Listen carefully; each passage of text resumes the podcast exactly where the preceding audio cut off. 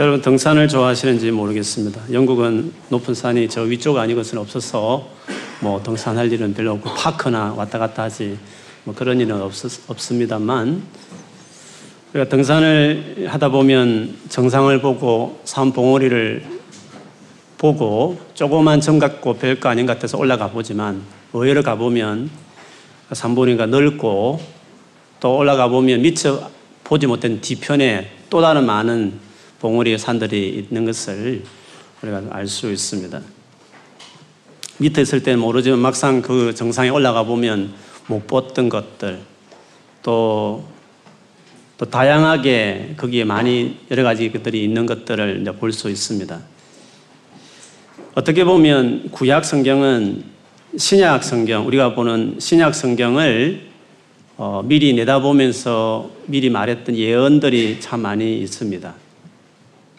신약이 마치 저 멀리 있는 산 봉우리와 같다면 구약 시대에 저 산 봉우리를 보면서 그 산 봉우리를 하나하나를 가르치고 말을 했지만 막상 그 산 봉우리 올라가 보면 의외로 디테일하게 많은 것들이 있고 미처 올라가기 전까지 그 일이 일어나기 전까지는 몰랐던 새로운 많은 일들이 뒤에 봉우리 뒤쪽에 또 많이 펼쳐져 있듯이 구약에서 신약을 보면서 예언을 했지만 신약 시대에 와서 비로소 더 구체적으로 밝혀지고 더 풍성하게 보여지는 것들이 많이 있습니다. 예를 들면 구약 시대에도 예수님에 대해서 이 땅에 우리를 구원하기 위해서 하나님께서 구원자, 저 어려운 성경의 용어로 하면 그리스도, 그것을 히브리어로 하면 메시아. 하나님께서 성경 전체에서 말하고 싶어 한 것은 결국 하나님을 떠난 이 사람들을 구원하기 위한 구원자 그리스도 메시아를 보내겠다는 것이 구약 전체의 중요한 내용입니다. 그래서 구약 전체에서 이제 신약에 오실 메시아, 그 오셔서 메시아가 오셔서 어떻게 세상을 바꿀 것인지 이런 것들이 이제 구약 성경에 많이 기록되어 있고 특히 구약 마지막 어떤 시점에 가면 그 내용들이 더 많이 이제 기록되어 있는 거죠. 그리고 드디어 구약에서 그렇게 말했던 그리스도 메시아 구원자가 오셨다. 그분이 우리가 말하는 예수님이시고 그냥 어떤 사람을 보낼 줄 알았는데 하나님의 아들이 직접 오셨고 더 나아가면 하나님 당신이 직접 오셨다라는 놀라운 그리스도가 구원자가 그 정도일 줄 몰랐는데 신약에 왔을 때 더 확실히 밝혀져 것을 볼 수 있습니다. 그런데 구약에는 좀 몰랐던 것이 있는데 만일에 메시아가 오면 그리스도가 오면 그것으로 세상은 끝난다. 모든 것이 다 종결된다. 이렇게 생각을 했습니다. 그런데 봉우리 올라가면 뒤에 봉우리 또 큰 봉우리가 있는 것처럼 신약에 와서 예수님 즉 구원자 그리스도가 오셨는데 그분이 한 번으로 오지 않고 한 번 오셨다가 좀 일정 기간이 지난 다음에 다시 오시는 두 번의 구원자가 두 번 방문한다는 것을 신약에 와서 확실하게 어, 밝혀졌습니다. 구약 시대에는 두 가지를 다 예언했지만 이것이 확실하게 클리어하게 구분되어 있지 않았기 때문에 구약 시대의 사람들 심지어 세례 요한까지도 그리스도가 오면 아, 불로 심판해서 세상을 끝낸다. 도끼가 나무 뿌리에 놓여 있다 하면서 이제 완전히 끝나는 세상에 왔다. 이런 식으로 세례 요한도 구약의 시대의 사람이었기 때문에 메시아가 와가지고 우리가 지금 확실히 밝혀졌듯이 고난받고 죽고 우리를 죄를 위해서 고난받고 죽는 그것을 위해서 처음 오시고 그 다음에 일정한 기간이 지난 다음에 올라가셨다가 다시 오셔서 그때 진짜 마침내 온 세상을 완전히 심판하시고 완전히 구원을 완성하시는 다시 오시는 재림이 있다는 것은 구약시대 사람들은 그것이 클리어하지 못했습니다. 근데 신약에 와서 예수님 오시고 나서 그 다음에 더 확실하게 이제 그 모든 것들이 세틀이 되고 밝혀지게 된 거죠. 그런 점에서 구약시대에는 알지 못했던 마치 그것이 실제로 그리스도 오셨을 때 몰랐던 새로운 사실들이 밝혀지고 전해졌다는 것이 성경의 내용인 것을 우리가 볼 수 있습니다.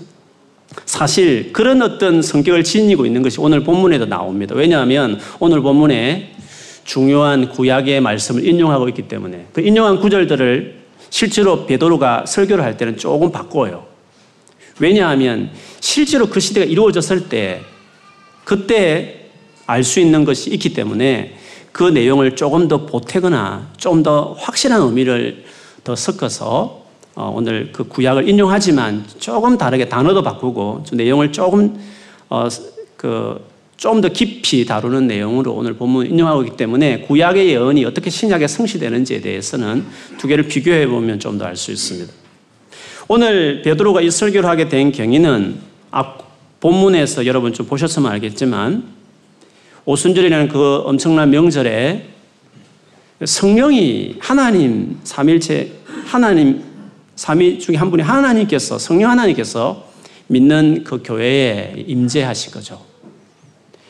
그 처음 교회에 내적으로 인사이드에 into us 우리 안에 직접 임하는 그 성령의 그 첫 사건이 일어났을 때 뭐 그 사건들이 사람마다 지역마다 시대마다 현상은 다 다양하지만 특별히 예루살렘에 처음으로 성령이 그렇게 역사하신 그 어, 임재의 현상은 각 나라 언어로 말하는 사람은 갈릴리 말, 즉 아람으로 했지만 듣는 사람들은 각 나라 자기 본토 말로 들려지는 놀라운 현상이 있었습니다. 그것은 이제 이 복음이 이 그리스도의 구원의 소식이 각 나라 사람이 다 들려질 것이라는 어떻게 보면 상징적 의미를 담은 그런 현상으로 처음 오순절에는 그렇게 드러내셨어요. 어쨌든 성령께서 오셔서 믿는 자들의 가운데 임하시는 놀라운 일들이 이제 첫 사건이 있, 있게 되었는데 이 사건을 보고 너무 놀랍죠. 말하는 사람은 아람으로 말했지만 듣는 사람은 각 나라 언어로 들었으니까 놀라고 흥분되고 이것이 무슨 일인가 많은 사람이 소동하기 시작했는데 한편으로는 정말 부정적인 사람들은 이 사람들이 술 취해서 지금 술을 취했다면서 이렇게까지 빈정되기도 했다는 거죠. 그래서 베드로와 그리고 사도들이 다 일어서서 이 현상에 대해서 나름대로 explain 설명을 하기 시작해요. 이 성령이 어떻게 오셨는지, 이 성령이 어떻게 임재하셨는지 대해서 즉 구약에 있는 어떤 예언을 가지고 설명을 하기 시작해요. And then 그 다음에 이제 예수 그리스도를 그 다음 섹션에서 전하게 되죠. 오늘은 이 현상, 즉 성령께서 오셔서 하신 이 현상을 구약의 요엘스라는 요엘스라는 2장 28절에 32절에 있는 그 구절을 인용하면서 이 현상에 대해 설명하는 본문을 우리 같이 오늘 봤습니다. 그 본문을 보면서 같이 어, 이 성령의 오심이 우리에게 어떤 의미가 있는지, 오늘날 이 본문의 말씀이 나와의 삶과 어떤 연관이 있는지 등등에 대해서 같이 나누고 싶습니다. 요엘서 말씀을 인용하죠. 술 취한 건 아니다. 지금 시간이 삼시인데, 삼시라는 것은 우리 식으로 하면 플러스 6아워를 보태야 돼요. 그렇게 보면 오전 9시 같아요. 시간 계산법이 우리가 좀 달랐기 때문에. 3시라 했지만 우리 식으로 하면 아침 9시라는 거죠.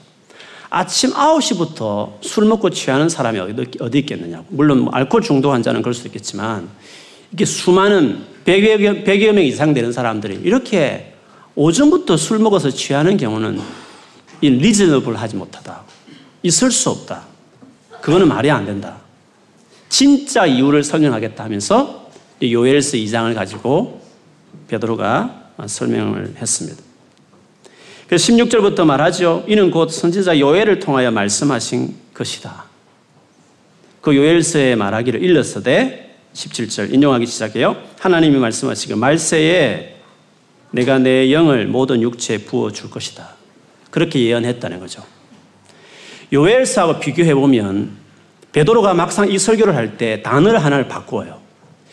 요엘서의 예언은 시작은 이렇게 말해요. 그 후에 내가 내 영을 모든 육체에 부어주리니라고 말했지만 베드로는 그 후에라는 그 단어를 대신에 말세에 이런 말로 수정을 하게 됩니다.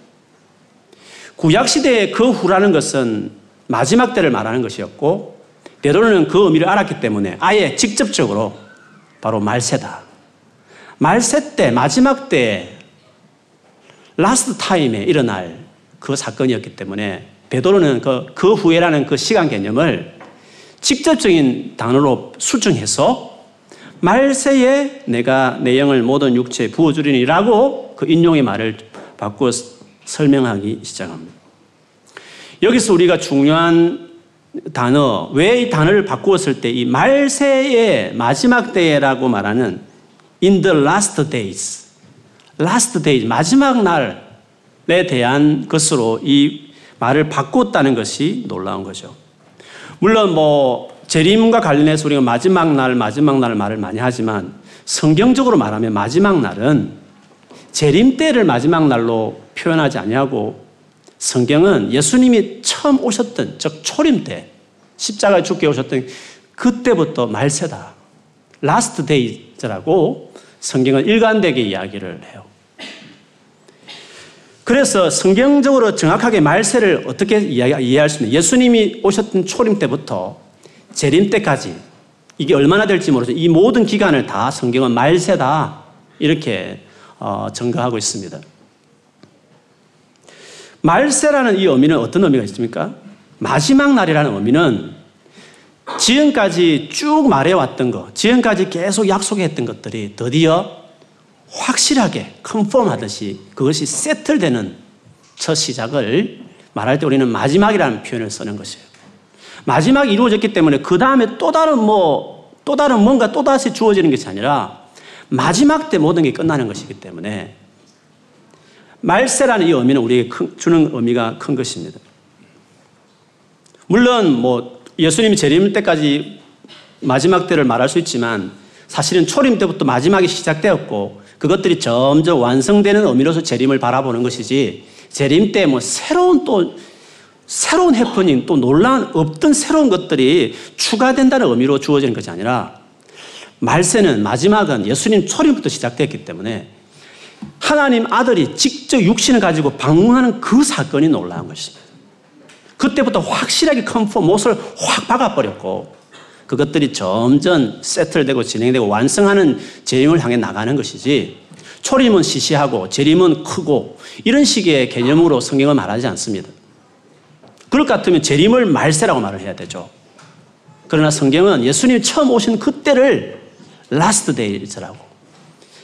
그렇죠. 예수님 하나님 아들이 직접 사람으로 이렇게 오신 그날이 대단한 날이 돼야지 다른 날이 대단한 날이 되겠습니까? 재림이라는 것은 그 오신 것으로 처음 오신 육신을 직접 하나님 아들이 직접 오신 그것이 그때 오신 중요한 것을 확 세트하셨고 그것들이 점점 완성을 향해 나가는 그런 의미로 재림이 또 중요하긴 하지만 그러나 재림은 크고 예수님이 2000년 전에 오신 예수님은 좀 그렇고 이런 개념으로 말하지 않는다는 거죠. 성경에는 일관되게 말세는 예수님 처음 오셨을 때 그때가 말세가 시작되었다. 라고 이야기할 수 있습니다. 이 의미가 왜 중요하냐면 하나님 아들이 직접 오셨습니다. 직접 오셔서 육신을 가지고 직접 우리 사람을 상대해서 말씀하셨어요.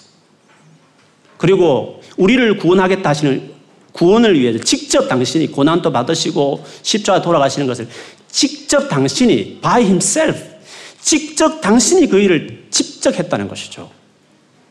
그러므로 예수님이 오셔서 방문, 처음 육신을 가지고 오셔서 하나님 아들, 아니, 삼일체 개념을 한다. 하나님 당신 직접 오셔서 우리처럼 사람이 되어 오셔서 그분이 오셔서 말씀하시고 행하시고 역사하신 것은 어느 하고도 비교할 수 없는 것입니다. 그래서 예수님이 오신, 하나님 아들이 오신 그때 오셔서 하신 그 말씀, 그 말씀들 그리고 하신 그 구원의 일이라는 것은 완전하며 충분한 것입니다. 그렇기 때문에 그때 방문하셔서 오셔서 하신 그 하나님의 말씀이 놀라운 것이죠. 그런데 이상하게 많은 사람들이 주님 오셔서 하신 그 놀라운 말씀 그리고 그분이 특별히 뽑아서 세운 그 제자들 특별한 건의를 준그 사도들 와서 그 사도들을 통해서 하셨던 그 말씀이 결국 신약 성경으로 끝난 거잖아요. 그렇기 때문에 그것이 계시로서 충분하고 놀라운 것인데도 불구하고 마치 이것을 좀 시시하게 생각하고 또 다른 뭔가의 계시가 보태질 것이라는 또 다른 성경이 기록되지 않을까? 하나님이 또 다른 말씀을 주실 수 있지 않을까? 이 신구약 성경 말고 또다시 뭔가 지금도 하나님께서 뭔가 새로운 새로운 인포메이션, 미처 신약 성경에 없는 새로운 인포메이션을 또 주지 않을까? 라고 생각하려고 하는 경향들이 많이 있다는 거죠. 그게 왜 어리석었냐면 하나님이 직접 인간에 대해 오셨고 오셔서 말씀을 하시고 그 말씀을 나중에 좀 더 보강하기 위해서 특별히 열두 사도를 세워서 그래서 그 결과로 이제 신약 성경까지 기록돼서 성경이 완성이 되었는데 불구하고 또다시 예수님이 올라가 보니까 야, 할, 미처 내가 방문했을 때 할 말이 있었는데 까먹었다, 야. 승천하신 이후에 다시 새로운 information, 새로운 new 계시를 내가 다시 또 다른 사람을 또 보내서 내가 하련다. 그래서 66권의 성경 말고 또 다른 보태지할 또 다른 계시가 또 필요하게 됐는데 내가 까먹었다야 하면서 오셨을 때 못하시고 뭔가 좀 부족함이 있어서 승천하신 이후에 이 성경 말고 또 다른 중요한 정말 더 큰 authority를 가진 또 다른 뭔가 계시를 보태는 식의 계시를 한다는 것은 여러모로 말이 되지 않는 것이에요. 그러면서 말세 때 예수님이 초림을 말세로 말한다는 것은 예수님 오셔서 하신 말씀 그 당시에 특별히 목적으로 세운 열두 사도를 통해서 말씀하시면 신약성경이 끝난 이후에 우리는 더 이상 또 다른 놀란 근위를 가진 또 다른 성경이 추가될 필요가 없다는 추가된다는 자체가 처음 오신 그 직접 몸으로 예수님이 방문하신 그 방문을 우습게 만들어버리는 뭔가 부족했기 때문에 성천하신 이후에 또다시 뭔가 사람을 보낸다든지 또다시 뭔가를 한다는 것 자체가 그것이 이상하다는 거죠. 직접 몸으로 가지고 오셨을 때 하시고 싶은 중요한 계시를 끝내버려야지. 그렇지 않습니까? 당신이 직접 방문했을 때 하시고 싶은 말씀을 완전히 말씀하셔야지. 성천하시고 나서 다시 놀란 또 다른 계시를 추구한다는 것은 그게 더 이상하다는 거죠. 그래서 히브리서 1장 1, 2절에 보면 제가 많이 인용한 구절이긴 하지만 말씀과 관련해서 이런 말씀을 하셨어요. 옛적에, 즉 옛날에는 구약시대에는 선지자들을 통해서 여러 부분, 여러 모양으로 우리 조상들에게 말씀하신 하나님이 이 모든 날 마지막에는, 여기도 마지막이라는 말을 썼습니다. last라는 거죠. 중요한 건 여기서 다 끝난다는 거죠. 그 외에는 이제 완성을 이루가는 건 뭔가 좀 디테일해지는 건 있지만 좀 더 그것이 완성을 향해 나가는 건 있지만 첫 방문할 때가 중요한 거예요. 그때 마지막 날에 하나님께서 아들을 통하여 우리에게 말씀하셨으니 이 아들을 만유의 상속자로 세우시고 또 그로 말미암아 모든 세계를 지었었느니라. 그렇기 때문에 처음 초림 때부터 성경을 그래서 말세다. 중요한 것이 시작된 시점이다. 거기서부터 중요한 것이 이루어졌다. 직접 방문했을 그때 중요한 것이 이미 세틀되었다. 그 세틀되는 것을 기초로 해서 하나하나 완성해 나가는 것이다. 그 두 번째 재림을 향해 나가지만 그러나 초림 때 직접 오신 방문이 너무 놀랍다는 것을 그 그때부터 말세라 말하지 재림을 말세라 성경에 기록하지 아니하고 초림 때부터 재림 때까지를 다 말세다. 이렇게 이야기를 하는 것입니다. 그런데 대부분 좀 이탈되는 사람들, 뭐 기독교 안에서도 이탈되는 경향을 보이는 사람도 있지만 특별히 완전 이탈되어진 소위 말하는 이단들 같은 경우에는 재림을 유달리 강조하는 것이에요. 재림 때 새로운 계시가 막 올 것처럼 그리고 예수님 오시고 다시 성천하신 데 불구하고 그 이후에 성경과 맞먹는 또 다른 놀라운 경전이 또 하나님이 또 천사를 보내가지고 또 계시를 기록하게 해서 성경 외에 성경도 인정하지만 또 다른 뭔가가 또 보태지는 계시가 주어지는 것이 또 필요하다고 말하는 것들이 많다는 거죠. 몰몬교. 뭐 가브엘 천사를 보내가지고 또 몰몬이라는 경을 또 발견했다는 거예요. 또 어디서 발견했다. 하나님이 또 다른 계시를 주셨다는 거죠. 하나님 아들이 직접 오셨을 때 할 말을 다 하시지. 올라가시고 나서 또 다른 성경과 만망을 어떻게 보면 성경보다 더 중요하게 되는 또 다른 경전을 준다는 것 자체가 예수님을 시시하게, 처음 초림하신 예수님을 시시하게 만드는 그때 방문은 그냥 오신 거고 그 이후에 뭔가 하는 게 더 중요하다는 걸 추가하려고 한다는 거죠. 이슬람교도 마찬가지죠. 하나님 아들이 직접 오셔서 하신 계시가 완전하고 충분해야 되는데 마호멧이 뒤에 왔기 때문에 뒤에 온 사람이 더 완전하니까 예수님은 하나의 선지자였고 그 다음은 뒤에 업그레이드 선지자가 더 중요하니까 마호멧이 더 중요하다는 그래서 마호멧이 준 계시인 코란이 더, 더 업그레이드된 버전이 더 중요하다고 말. 이것도 다 초림을 말세라고 말하는 이 성경의 주장을 무시해버리고 뭔가 그 이후에 뭔가 더 중요한 뭔가 계속 주어진다고 생각하는 경향에서 나오는 거죠. 한국을 시끄럽게 하는 신천지도 마찬가지죠.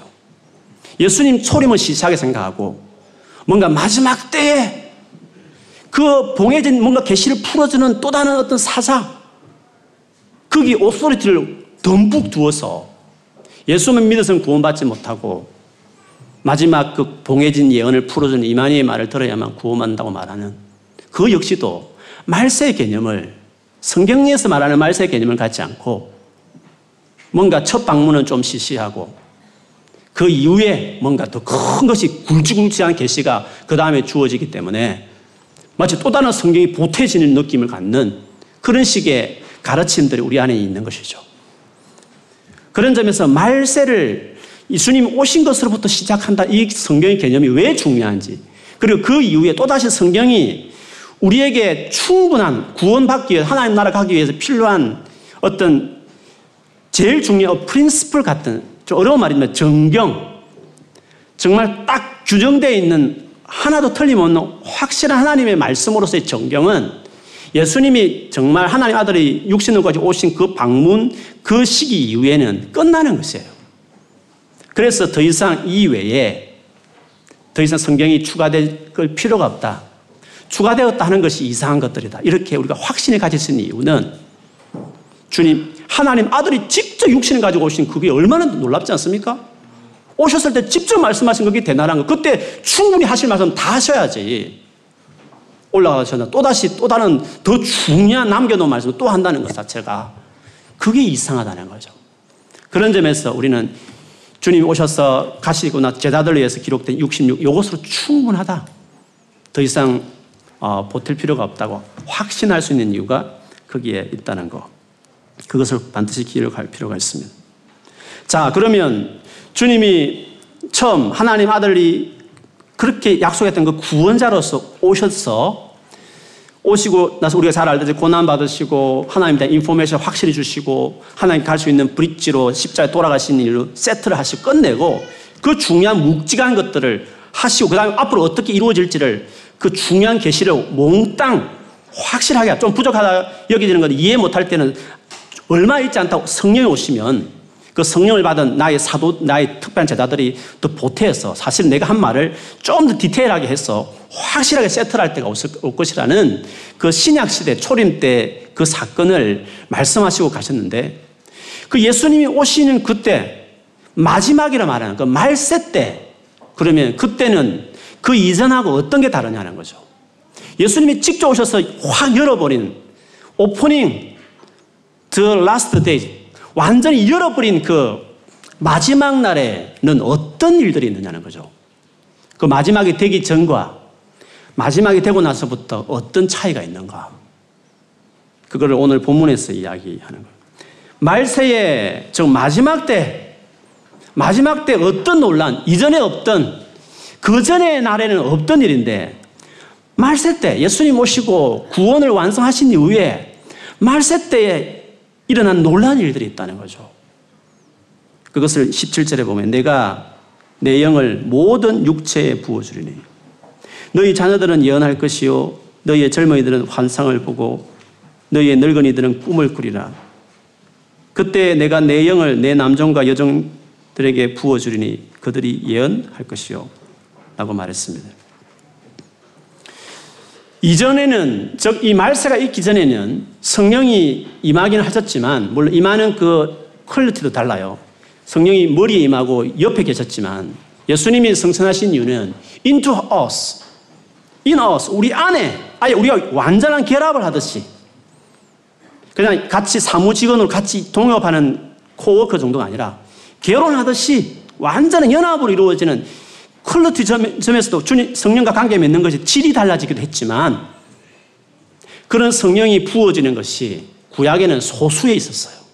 하나님이 특별히 선택한 특별한 사람들에게만 성령이 그것도 머리에 위에 표현한다면 어떤 데스티네이션을 한다면 위에 옆에 주위에 성령이 오셔서 막 역사하시고 능력을 행사하셨지만 말세 때는 컬러티적으로 우리 안에 완전히 같이 오셔 연합하는 의미로 성령과 특별한 관계도 맺지만 그 대상이 확 열려버렸다는 거죠.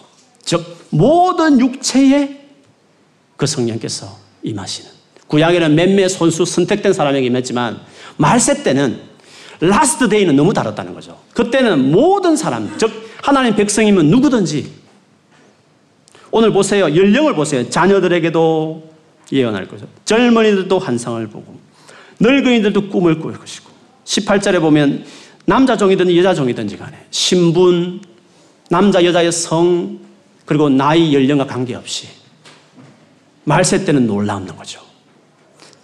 재림 때는 그것이 완성되는 것에 어떤 초점이 있지만 중요한 last days의 축복은 성령이 예수님이 오신 그 초림 이후에 승천하신 이후에 성령이 오셨는데 말세 때는 이전과 다른 이 놀라운 차이점이 있다. 물론 여기서 뭐 예언이 뭐니, 꿈이 뭐니, 어떤 환상이 뭔지에 대해서, 현상에 대해서 또다시 막 그게 몰입할 이유는 없어요.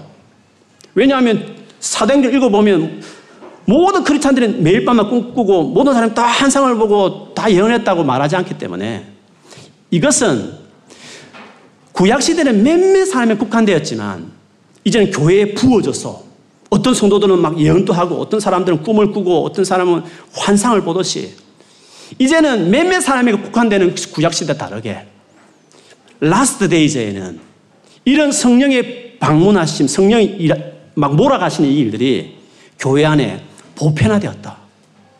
평준화되듯이 그런 일들이 일어났기 때문에 뭐 이 현상이 뭐 어떤 의미냐 이것에 되게 몰입하고 관심 가진 사람들이 많지만 그것보다는 성령께서 어떤 식으로든 뭐 역사하시는 거니까 제한 뭐 둘 필요도 없지만 뭐 거기서 너무 몰입할 이유도 없고 성령께서 마음껏 교회 안에 이제는 제한받지 않고 많은 사람들에게 역사하시는 시대가 열렸다. 이런 점에서 last days는 다른 것이에요. 이 현상을, 이 같은 표현을 여기서 예언한다, 혹은 꿈을 꾼다, 환상을 본다, 이 의미를 달리 우리 식으로 표현한다면, 하나님하고 직접, 개인적으로, 친밀하게 주님과 교제할 수 있다. 이런 뜻이에요. 그전에는 그런 성령을 통해서 말씀 들은 어떤 특정한 선지자를 통해서 제사장을 통해서 백성들이 말씀을 듣고 하나님 인도하심을 받았지만 last days는 다르다는 거죠. last days는 하나님께 직접 모든 백성들에게 다 자녀, 청년, 젊은이, 노인에 이르기까지 여자 종이든 남자 종이든지 할 것 없이 하나님이 direct로 직접 personal하게 개인적으로 그와 만나겠다는 거예요. 성령을 통해서. 놀라운 일이 아닐 수 없는 것이에요. 현상이 뭐 한상을 보니 꿈을 꾸니 예언하니 이런 어떤 현상을 가지고 집착하기보다는 요지는 꿈이든지 환상이든지 예언이든지 요지는 하나님 우리에게 말씀하신 통로지 않습니까? 그 세 개밖에 하나님 하시는 말씀이 없겠습니까? 이 세 가지는 구약 시대에 하나님께서 당신의 종들 특별히 뽑은 사람들에게 성령 임했을 때 하는 놀란 대표적인 현상에 지나잖아요. 근데 이것이 신약에 왔을 때는 모든 백성에게 다 열려버렸다 했기 때문에 그 의미는 달리 말하면 하나님께서 당신의 백성들 이제는 direct 직접 말씀하신다. 직접 상대하신다. 개인적인 친밀함을 주신다. last days는 완전 열려버렸다. 그것이 성령 오신 이유다. 그것을 말씀하려고 하는 거예요. 이 현상 하나하나를 말하려고 하는 게 중요한 게 아니라 중요한 하나님 어떤 식으로든지 어떤 사람이 중요한 정말 환상으로 말씀하실 수도 있고 제 아내 같은 경우도 꿈으로 하나님께 중요할 때 말씀하실 때도 있고 어떤 사람은 예언적으로 말씀하실 수도 있는 것이죠. 그러나 평범하게 기도 중에 탁 주신 어떤 마음들 소원들, 성경 보는데 뭔가 갈망들, 어떤 루트든지 간에 하나님께서 우리에게 직접 내게 개인적으로, 개인적 private하게, 구체적으로, 그리고 정말 나를 개인적으로, 그 크신 하나님이 개인적으로 나를 상대해서 이끄는 시대가 되었다. last days잖아요. 이것을 말하고자 하는 것이 요지라는 거죠. 본문에서 말하는 요지를 친밀하게 말씀하심이 이제는 신약에 이루어졌다. 그것을 이야기하고 있습니다. 그렇기 때문에 이제는 이런 last days가 되었기 때문에 오늘 요지는 모든 하나님의 백성들에게 하나님이 직접 말씀하시고 직접 인도하시고 직접 코치하시고 직접 counsel하시고 직접 이렇게 이끌어간다는 시대가 열렸다는 것을 이야기하는 거잖아요. 그런데 이단들은 그렇지 않는 거죠. 그 교주가 계시를 받았기 때문에 그 교주 입을 봐야 된다. 그 입을 통해서 봉해졌던 말씀이 풀어졌기 때문에 그 말이 중요하다. 그래 교주 말을 떠야 이 시대 구원받는다고 말하는 딱 이단들의 특징이 있고 그게 몰몬경이 뭐든지 다 마찬가지라는 것이죠. 그것이 얼마나 성경과 안 맞는지를 우리가 지금 볼 수 있는 거예요. 오순절에 이미 일어난 과거 예수님 성천하시고 열흘 후에 일어난 사건이잖아요. 그 일을 설명하면서 베드로가 지금 구약을 인용하면서 요엘서 말씀을 인용하면서 그때부터 지금 이때부터 이제는 모든 사람에게 하나님이 직접적으로 상대하시는 시대가 열렸다. 이게 말세였다. 말세는 예수님이 성천하신 지금부터 시작되었다. 그렇기 때문에 이단들이 지금 말하고 있는 것들이 얼마나 성경과 안 맞는지를 어, 대변하고 있는 거죠. 한 사람에게 딱 묶어버리고 그 한 사람에게 완전히 모든 사람에게 걸려 만들어버리는 것은 옳지 않는 거란 거죠. 물론 그럼에도 불구하고 뭐 은사적으로 보면 특별하게 하나님의 말씀을 더 잘 가르치거나 잘 깨달아서 전해주는 뭐 교사 같은 어떤 저 같은 이제 목사라는 어떤 직분으로서의 어떤 역할을 또 소중함은 있어요. 그 나름대로 비중이 있는 거죠. 왜냐하면 은사는 또 다른 은사들, 은사라는 것은 하나의 뭐 전문 분야 아닙니까? 전문 분야가 있는 건 맞아요. 그 전문 분야가 그렇지 못한 사람들 도와주는 것도 필요해요. 아마추어하고 프로페셔널하고 다른 거잖아요. 골프 다 치지만 프로페셔널 골프하고 또 다른 거듯이. 다 예언할 수 있지만 특별한 예언 은사를 받은 사람 다를 수 있는 것이고 다 말씀을 잘 가르치고 전할 수 있지만 그러나 특별히 은사를 더 주셔서 전문화시킨 사람이 있을 수 있는 것이죠. 전도를 다 해야 되지만 특별히 감옥 가면 바로 영접시키고 눈물 코고 빼고 완전 안수기도까지 하는 목사님도 계셔요.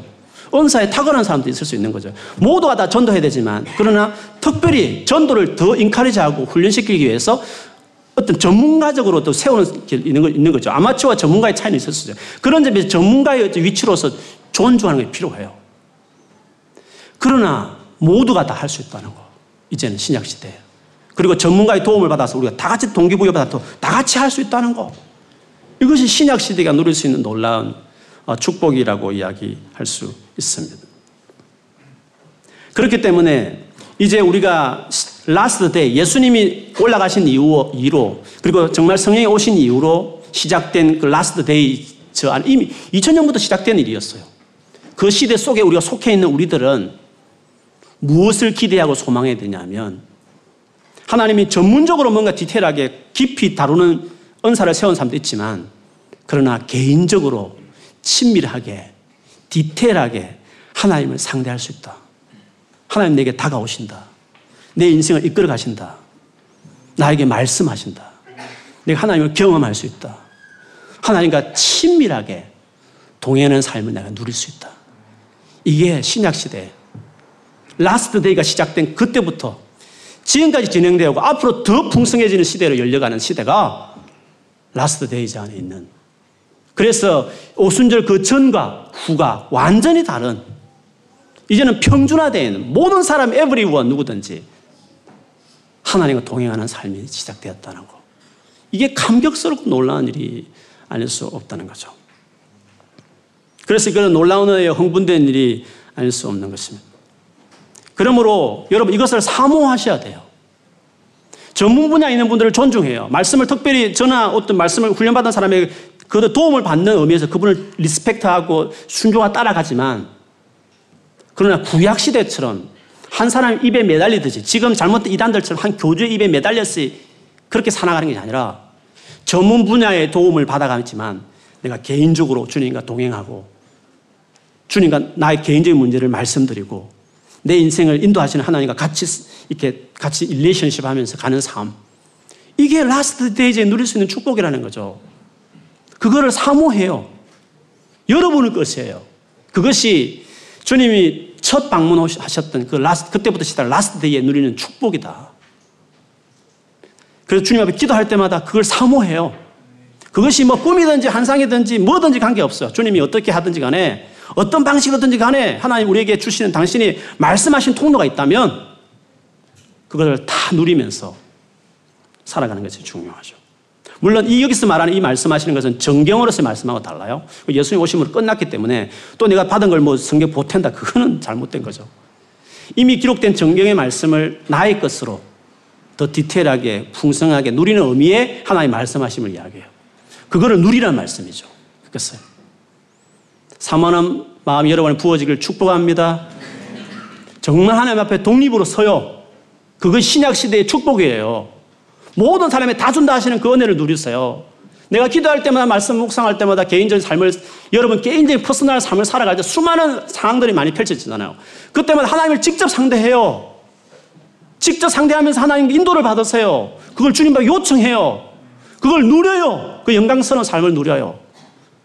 특별히 어떤 분야의 전문가가 있으면 말씀을 잘 가르치는 어떤 전문가가 있으면 전도를 잘한 사람이 있으면 그 사람들의 도움을 받아서 또 더 보충해요.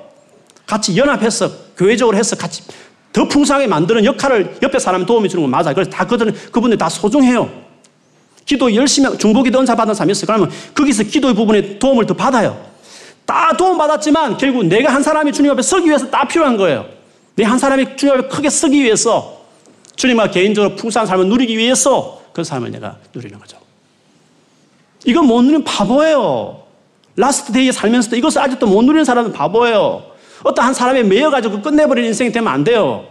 어릴 때는 도움을 받지만, 더 많이 받지만 계속 개인적으로 하나님과 직접 주님과 개인적으로 엄밀한 적에 계신 주님과 상대하는 삶을 누리. 이게 풍성한 삶이에요. 주님이 나도 개인적으로 상대할 수 있다. 하나님이 나, 이 못난 나를 개인적으로 누구도 말하는 직접 나와 상대하고 싶어 하신다. 그 길을 하스드 데 이제 하나님이 가지신 생각이 있어요. 나도 그렇게 할 수 있다. 내가 주님과 같이 사귈 수 있었다. 내가 주님과 함께 나의 삶을 다 매니지할 수 있는 이 놀라운 축복을 이제 신약 시대에 내가 누릴 수 있게 된 시대가 열려버렸다 내 앞에서. 나 이런 삶을 살고 싶다. 그런 막 열망을 가졌어요. 믿음 없다, 부족하다, 내 같은 게 그렇게 할 수 있겠네. 그렇게 신령한 것을 경험할 수 있을까? 그런 구약 시대는 그렇게 모르죠. 신약 시대는 안 해요. 정말 예수를 믿으시면 다 누릴 수 있는 삶이에요. 그런 삶이 풍성하게 일어나기를 주의 이름으로 축원합니다. 하나님께서 우리에게 다가오시고 직접 상대하시고 직접 친밀함을 보이시고 직접 우리의 삶에 가이드하시고 우리를 이끌어가시고 말씀하시는 것들이 지금 last days 일어나는 복이라 했는데 그것들이 어떤 내용인가? 그 말씀하심에 대한 요지를 한다면 크게 두 가지 정도로 요약할 수 있습니다. 첫 번째는 하나님이 누군지를 확실하게 알게 하시는 말씀을 하셔요. 그게 제일 중요한 말씀의 그 성격이에요. 하나님 인격적으로 알게 해요. 만나게 하고 그 하나님 그분 자체를 알게 하는 것이 하나님의 말씀하시는 많은 것의 목적이에요. 그래서 예레미야 31장에 보면 신약 시대 성령이 오실 때 일어날 일들을 설명하는 예언인데 거기 보면 이 부분을 특별히 강조해서 그 말을 해요. 제가 읽어드리면 이렇습니다. 31장 33절부터 32절 읽어보면 그러나 그날 후에 이 말세겠죠? 신약 시대를 이야기하겠죠. 그날 후에 내가 이스라엘 집과 맺을 언약은 이러하니 곧 내가 나의 법을 그들 속에 두며 나의 그들의 마음에 기록하여 나는 그들의 하나님이 되고 그들은 내 백성이 될 것이라. 여호와의 말씀이니라. 그들이 다시는 각기 이웃과 형제를 가리켜 이르기를 너는 하나님을 알라 하지 아니하리니 이는 작은 자로부터 큰 자까지 다 나를 알기 때문이라.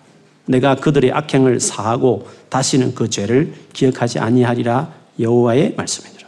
요즘은 그래요. 하나님을 좀 알아라 그렇게 말할 필요 없다는 거죠. 신약 시대는. 말세 때는 그렇게 할 필요가 없다는 거죠. 어린아이부터 큰 자까지 다 하나님을 안다는 거예요. 퍼스널하게 하나님을 알게 된다는 거예요. 이것이 말세 때 누리는 축복이라는 것이에요. 구약 시대는 그렇지 않았어요. 소수의 사람들에게 국한되고 그 소수 들은 사람들이 전해주는 말을 통해서 하나님 알아가는 시대였단 말이죠. 그러나 last days는 다른 거예요. 큰 자부터 작은까지 하나님을 좀 알아라 그렇게 말할 필요가 없다는 거예요. 하나님이 직접 상대하시니까. 물론 전문 분야는 또 사람의 도움이 필요하 그거는 여러분 균형을 잡으셔야 돼요.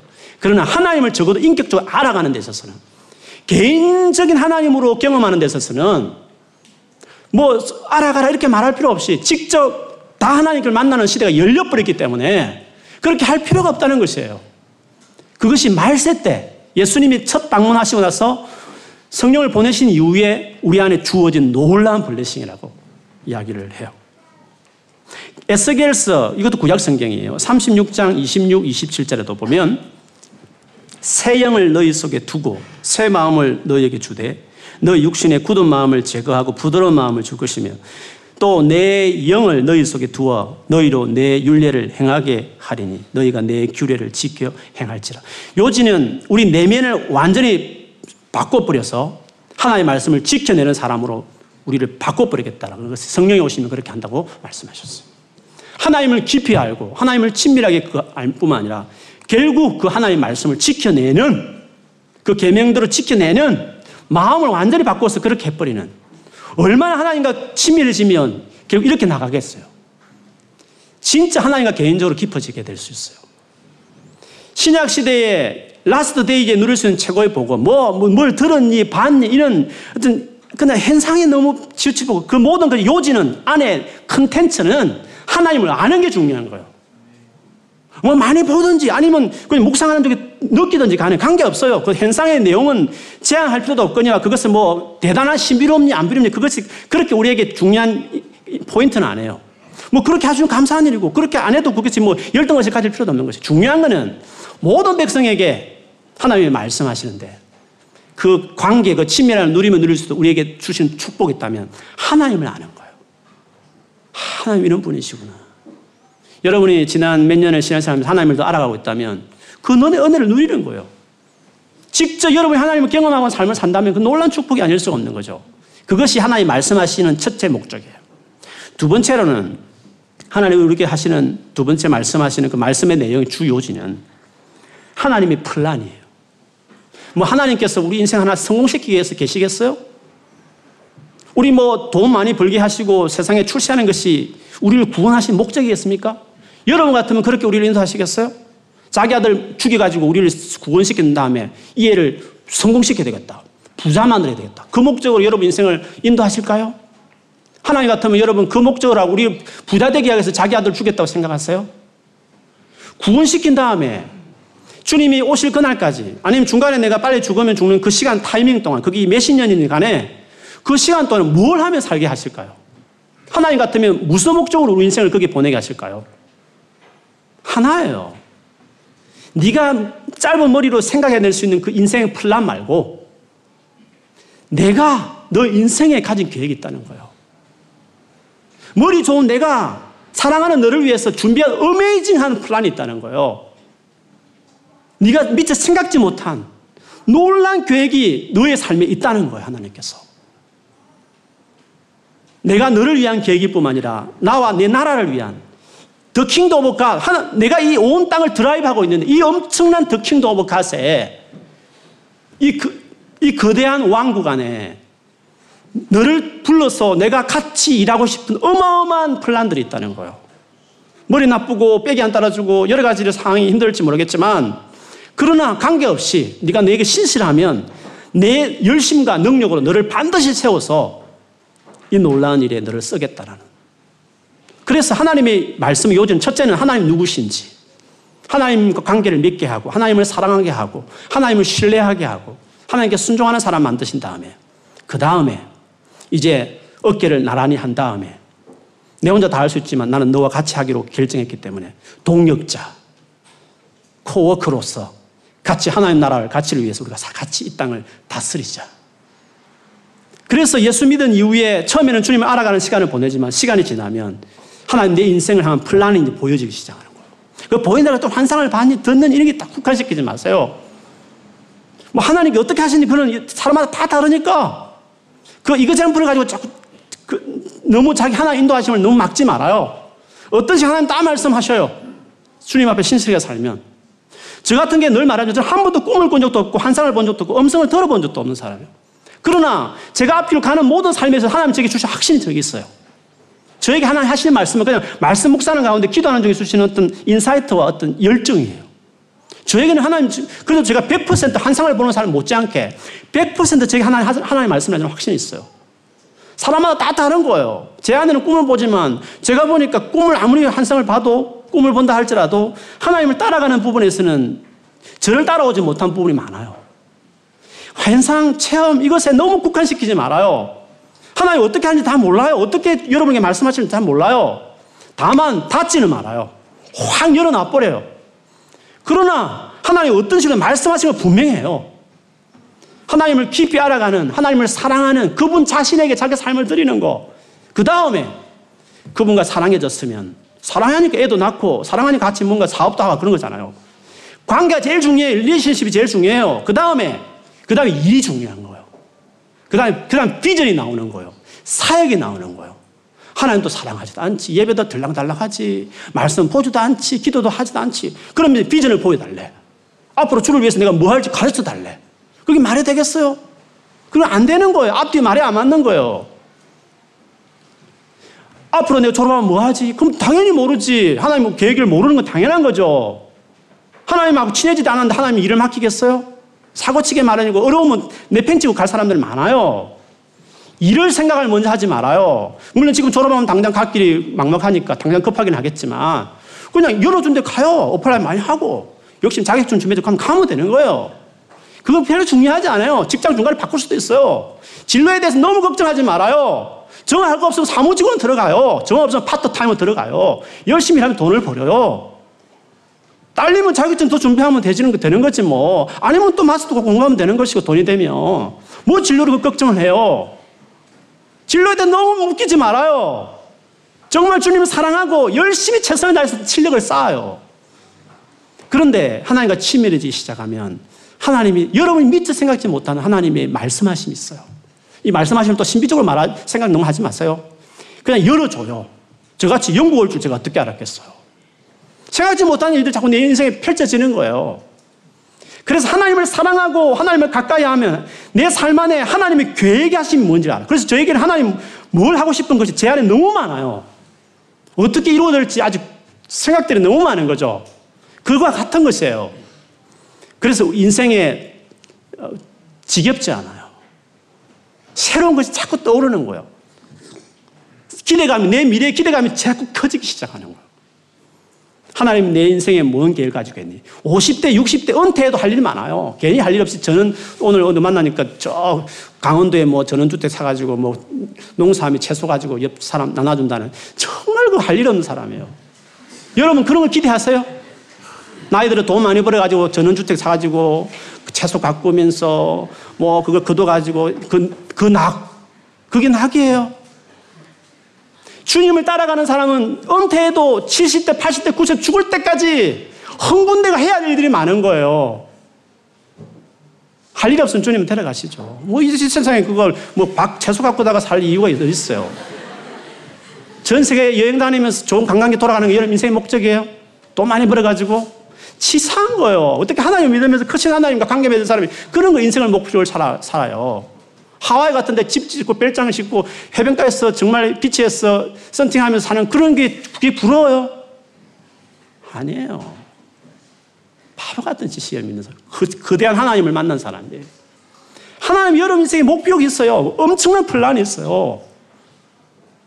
하나님이 여러분 인생을 향한 목적, 비전, 계획은 그때 나타나는 거예요. 그러므로 빨리 주님 앞에 자기 삶을 들어요. 5년, 10년 후에 그때부터 보일 거예요. 하루아침 오늘 기도하면서 진로 가지고 고민하지 마. 그냥 실력대로 가요. 어플람 백도 수백대 가지고 오라는데 가요 그냥. 열심히 돈 벌면서 그렇게 살아요. 계속 하다 보면 그와 다른 제한받지 않는 뭔가 하나님이 길을 열어내요. 그 타이밍이 우리에게 있는 거예요. 진로 너무 걱정하지 마세요. 크리스찬들이 너무 그런 것에 매이면 안 되는 거예요. 무엇을 먹을까 마실까 입을까 걱정하지 말아요. 하나님을 추구하고 하나님 나라 목적을 추구해요. 수없이 듣는 말이잖아요. 근데 자꾸 몰라요. 하나님 우리에게 하시는 일들, 그것을 우리에게 말씀하실 것이라고 말했습니다.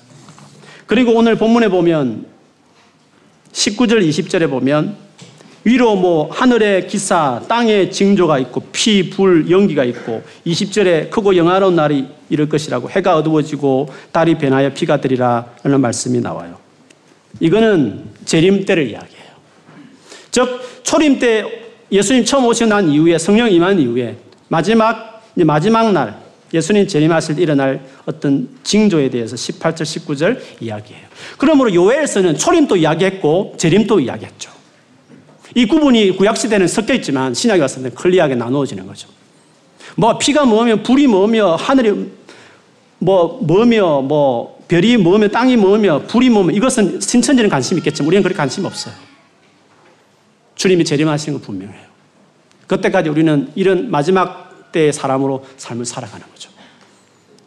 이런 영광스러운 삶, 이것이 예수를 믿는 사람, 우리에게 주어진 삶이에요.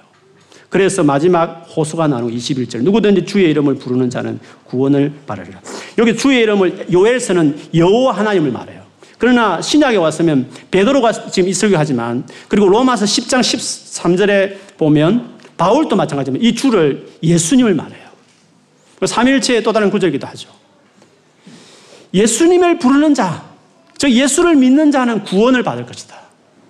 그 구원이 뭐예요? 지금 말하는 구원이에요. 하나님을 개인적으로 그분과 상대하고 그분과 같이 동행하며 그분이 우리 인생한 놀란 하나님 나라 플란을 위해서 살아가는 인생. 그게 구원이에요. 그게 예수 믿는 사람이 누릴 수 있는 사람이 누릴 수, 복이에요. 안 믿는 사람과 예수, 예수 안 믿는 사람과 예수 믿는 사람의 차이가 뭐예요? 예수 믿는 사람은 좋은 대학 가고, 안 믿는 사람은 그냥 적당히 가고, 예수 잘, 예수 믿는 사람은 돈 잘 벌고, 예수 안 믿는 사람은 적당히 돈 벌고, 그 차이입니까? 예수 믿는 사람은 건강하게 살고, 예수 안 믿는 사람은 병들고, 그거 차이입니까? 주변에 보세요, 그런가? 클리합니까? 안 믿는 사람은 다 학교 못 들어가고, 믿는 사람은 좋은 대학 돈 잘 벌고 사업 잘하고 가장 행복하고 세상에서 편안하고 정말 노후에 강강히 돌아다니면서 딱 그렇지 않만데 그렇습니까? 아니에요. 아직도 그런 허상에 사로잡혀 있습니까?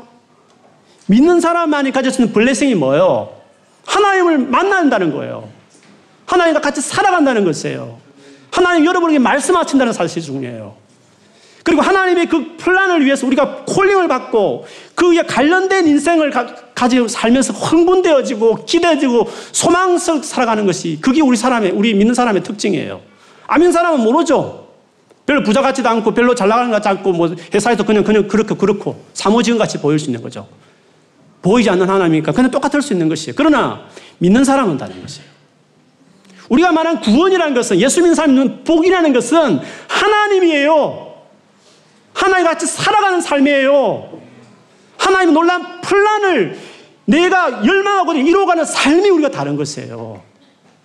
여러분이 공부 잘해서 대기업에 들어가고 돈을 많이 벌고 집을 두채, 셋째 사도 하나님이 여러분 인생에 아무것도 없으면 꽝이에요.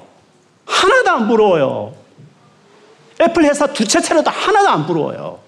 인생의 목적이 뭡니까? 하나님을 아는 것이에요.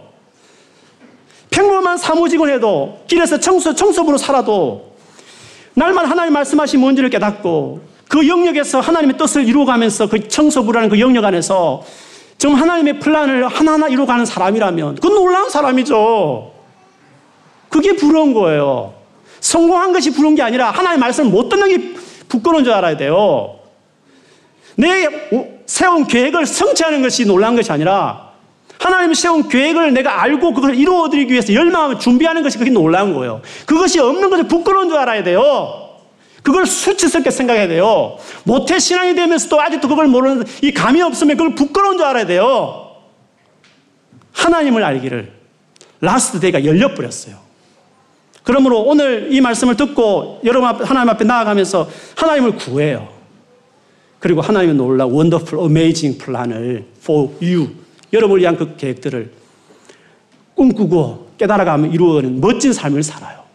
80, 90대, 100세가 되어도 숨을 거두는 그날까지 꺼지지 않는 그 열망, 모세처럼, 갈렙처럼 그런 위대한 삶을 살아요.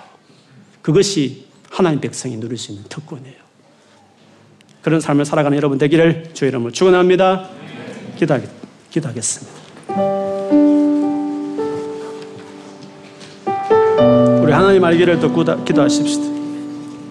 여러분 믿음 없다고 기도 많이 못한다고 너무 죄짓는 것 같고 뭐 경건하지 않는 것 같아서 여러분 너무 여러분 자신을 구약시대 사람들처럼 나는 직접 하나님의 말씀 어떻게 듣겠어요? 어떻게 하나님과 친밀하게 내가 주님을 동행하겠어요? 그냥 은혜 받은 사람 통해서 나는 같이 옆에서 그냥 그 부스러기라도 그냥, 그냥 누리면서 할게 이렇게 생각하지 마세요. 신약시대 말세 때 들어온 우리 모두는 성령께서 그렇게 하지 않는다고 말씀하셨어요. 하나님 그렇게 우리를 다루지 않았어요. 회개하고 다시 은혜 구하면 주님 언제든지 새로운 은혜를 주시죠. 기대해요. 어떤 사람 환상을 봐요. 어떤 사람 꿈을 꿔요. 어떤 사람은 정말 하나님 말씀하시는 것을 듣는 예언을 해요. 아니면 그 외에 여러 모양으로 하나님 말씀하시는 걸 다 누리세요. 여러분 현재 처한 그 어려운 상황 가운데서 하나님 뭐라고 말씀하시는 감동이 있는 삶을 누리세요. 그리고 하나하나 주님과 관계를 맺어가면서 여러분 인생을 향하신 내가 생각하지 못한 놀라운 일들 하나님께서 미국을 보낼지 아프리카를 보낼지 어디 영역을 보낼지 모르는 하나님의 교회가 하신 그 놀라운 것들이 내 생에 이루어지기를 그렇게 해달라고 주님 이 삶을 내가 누리고 싶다. 말세 이 복을 내가 나의 것이 되고 싶다. 우리 한번 소리 내어서 같이 여러분 자신과 나누면서 같이 기도하겠습니다. 하나님 감사합니다. 주여 말세에 자녀들은 예언할 것이요. 늙은이는 꿈을 꾸며 젊은이들은 환상을 보고 남정과 여정에게 내 영을 부어 예언케 하리라고 하셨던 모든 이에게 모든 육체의 모든 사람에게 구약에 제한되었던 하나님을 직접 경험하고 하나님의 말씀을 들으며 하나님의 계획과 뜻을 그 계시 그 마음을 깨닫는 일들이 이제 모두에게 주어지게 되는 시대가 열렸다고 아버지 선포했던 베드로의 말씀같이 주 우리가 이 삶을 누리기 원합니다. 우리 머릿속에 우리 모두가 이 복이 우리의 복이 되게 하여 주십시오. 우리 모두가 이것을 누리게 하여 주십시오. 예수 믿은 지 몇 년이 됐는데 감없이 주님을 따를 수 있단 말씀입니까? 하나님 열어주십시오. 오늘 다음 하늘을 열어주시고 성령께서 이 시간 임재하여 주셔서 오늘부터 기도할 때 달라지게 하여 주시고 주님을 대할 때 달라지게 하여 주시고 하나님의 친밀함이 임할지어다 하나님 영광이 임할지어다 하나님 임재하심 우리 안에 부어질지어다. 신약의 이 축복이 말세의 축복이 우리 모두의 것이 되게 하여 주시고 누리게 하여 주시고 우리 교회 안에 이 은혜가 넘